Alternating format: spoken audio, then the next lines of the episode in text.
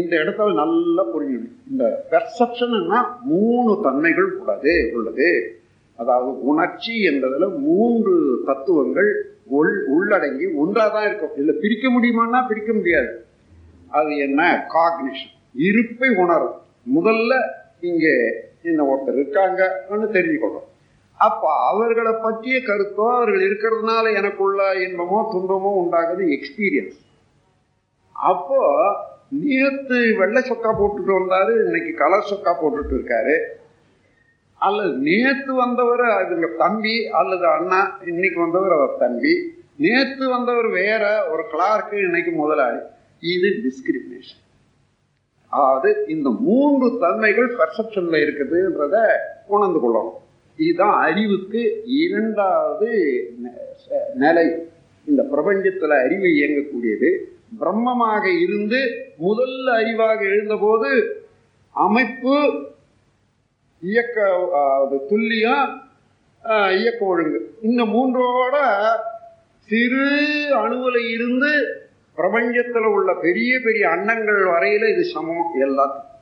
அதுக்கு மேல ஜீவன் என்றது உணர்ச்சி என்றது வந்துட்டது உடனே.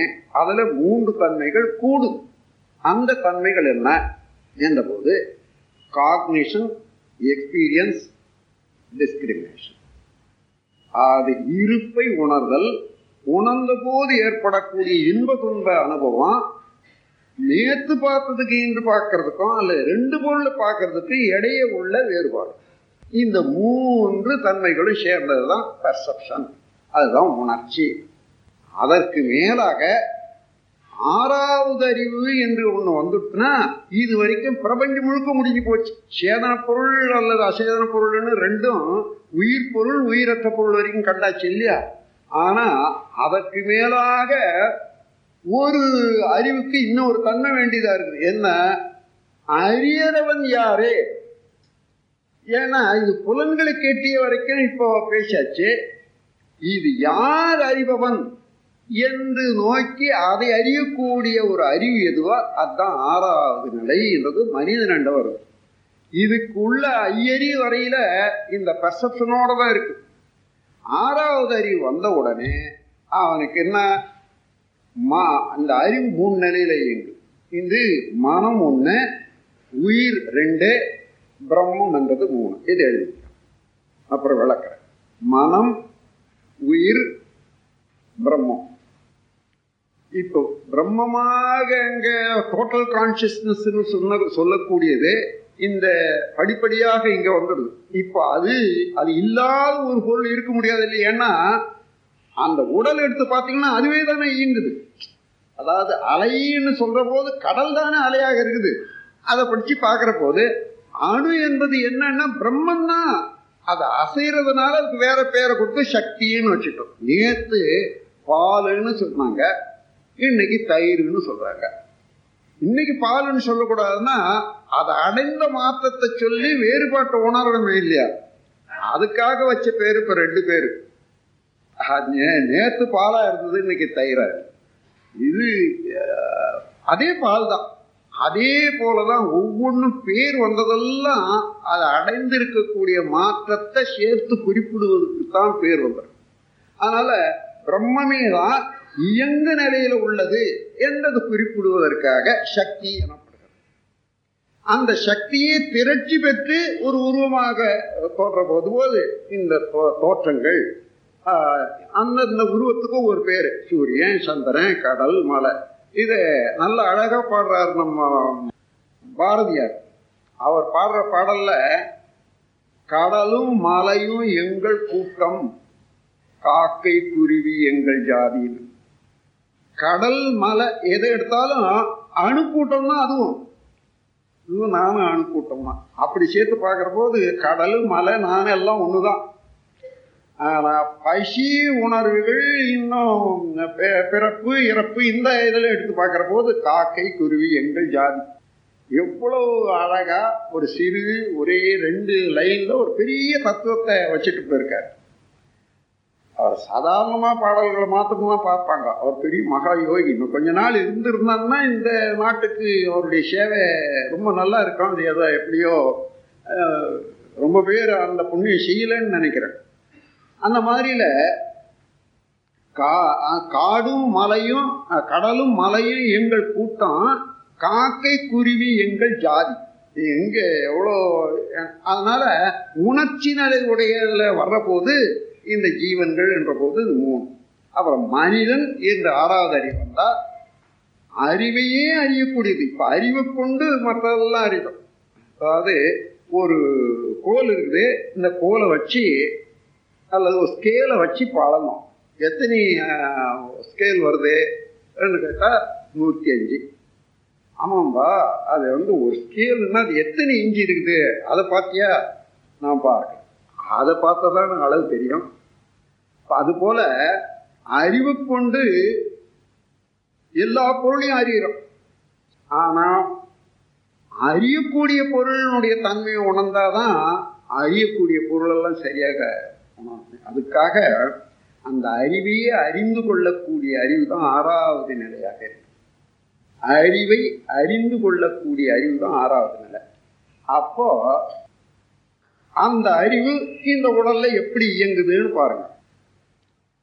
புலன்கள் மூலமாக அதாவது உயிர் உள்ள இருக்கு உடல்ல உயிர் இருக்குது உயிருக்குள்ளாக கான்சியஸ்னஸ் அறிவு அங்கதான் இடம் பெற்றிருக்கு அந்த உயிரில் இருந்து வரக்கூடிய ஜீவகாந்த சக்தி இருக்குத அது மூலமாக விரிவு புலன்கள் மூலமாக விரிந்து அதோட அதாவது அழுத்தம் ஒளி ஒலி சுவை மனம் இவைகளாக ஆகி பொருட்களோட தொடர்பு கொள்ளுது. ஒவ்வொரு பொருளோட தொடர்பு கொள்ள போது இந்த பர்செப்ஷனல் எபிலிட்டின்னு சொல்ல பாருங்க. அதாவது காக்னிஷன் எக்ஸ்பீரியன்ஸ் டிஸ்கிரிபியூட் இதையே செய்து செய்து செய்து எல்லாத்தையும் பதிஞ்சுக்கிட்டே வரும். இந்த நிலையில பதிந்துட்டு வருது. உள்ள பதிந்தது ரிஃப்ளெக்ட் பண்ணா தெரிஞ்சுக்குது. இந்த நிலையில அதுக்கு பேர் மனம்னு பேர். அதாவது புலன்களை ஒட்டி இன்ப துன்பங்களை உணர்ந்து வேறுபாடு உணர்ந்து கொண்டு இருக்கிற போது அதுக்கு பேர் மனம் என்று பேர். இப்ப இந்த மனதால் இயக்கக்கூடிய எல்லாமே நீங்க இப்ப நினைச்சு பார்த்தீங்கன்னா மூணு வருஷத்துக்கு முன்னாடி நடந்த நிகழ்ச்சிகள் உங்களுக்கு நினைவுக்கு வராது. காரணம் என்னன்னா அது போதிய அளவு மூளைக்கு பலம் இல்லாத காலம். அப்படியே உருவாகி வந்திருக்குது. அதனால தண்ணியில் எழுதுனா அப்போ மறையுமே அந்த மாதிரி அந்த எண்ணங்கள் எல்லாம் அப்போ உண்டாகிற அனுபவங்கள்லாம் அப்படி அப்படியே மறைஞ்சிடும். நிற்கிறது இல்லை அதனால் மூன்று வருஷம் வரைக்கும் நமக்கு என்னென்ன அனுபவங்கள் உண்டோ இந்த உலகத்தில் தெரியாது. அதுக்கப்புறம் கொஞ்சம் யோசித்து பார்த்தீங்கன்னா முக்கியமான சில அனுபவங்கள் மூன்று வயதுக்கு மேற்பட்டதெல்லாம் வரும்.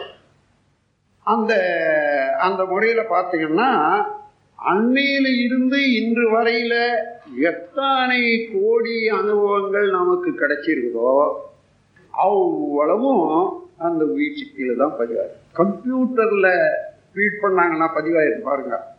இப்போ இந்த இன்னைக்கு வந்திருக்கக்கூடிய கம்ப்யூட்டர் சிஸ்டம் நாலாவது ஜெனரேஷன் நாலாவது ஜெனரேஷன்றது முதல் ஜெனரேஷன்ல ஒரு சதுர அங்கலம். அந்த காலத்துல அங்கலம் இல்லையே இருந்தது. அங்கல கணக்கில் ஒரு மில்லியன் இம்ப்ரிண்ட்டு உண்டாகும் என்பதை சொல்லிட்டு இருந்தாங்க. அதுதான் அந்த முதல் ஜென்ரேஷனில் பின்னால் வந்ததில் வந்து அதை விட ஆயிரம் மடங்கு அதிகமாச்சு. இப்போ நாலாவது ஜெனரேஷனில் என்ன அதை விட மில்லியன் டைம் ஜாஸ்தியாகி போச்சு. அதாவது ஒரு சின்ன ஒரு மில்லி மீட்டர் இதில் அத்தனை கோடி இதுவும் பதிவாச்சு. பதிஞ்சு பதியவும் திருப்பி பிரதிபலிக்கவும் உள்ள அளவுக்கு இன்னைக்கு கம்ப்யூட்டர்ல வந்துருக்கு இது பின்னால வந்ததுனால அவ்வளவுதான் இருக்கு. ஆனா அதுக்கு முன்னாடியே வந்தது இல்லையா மூளை?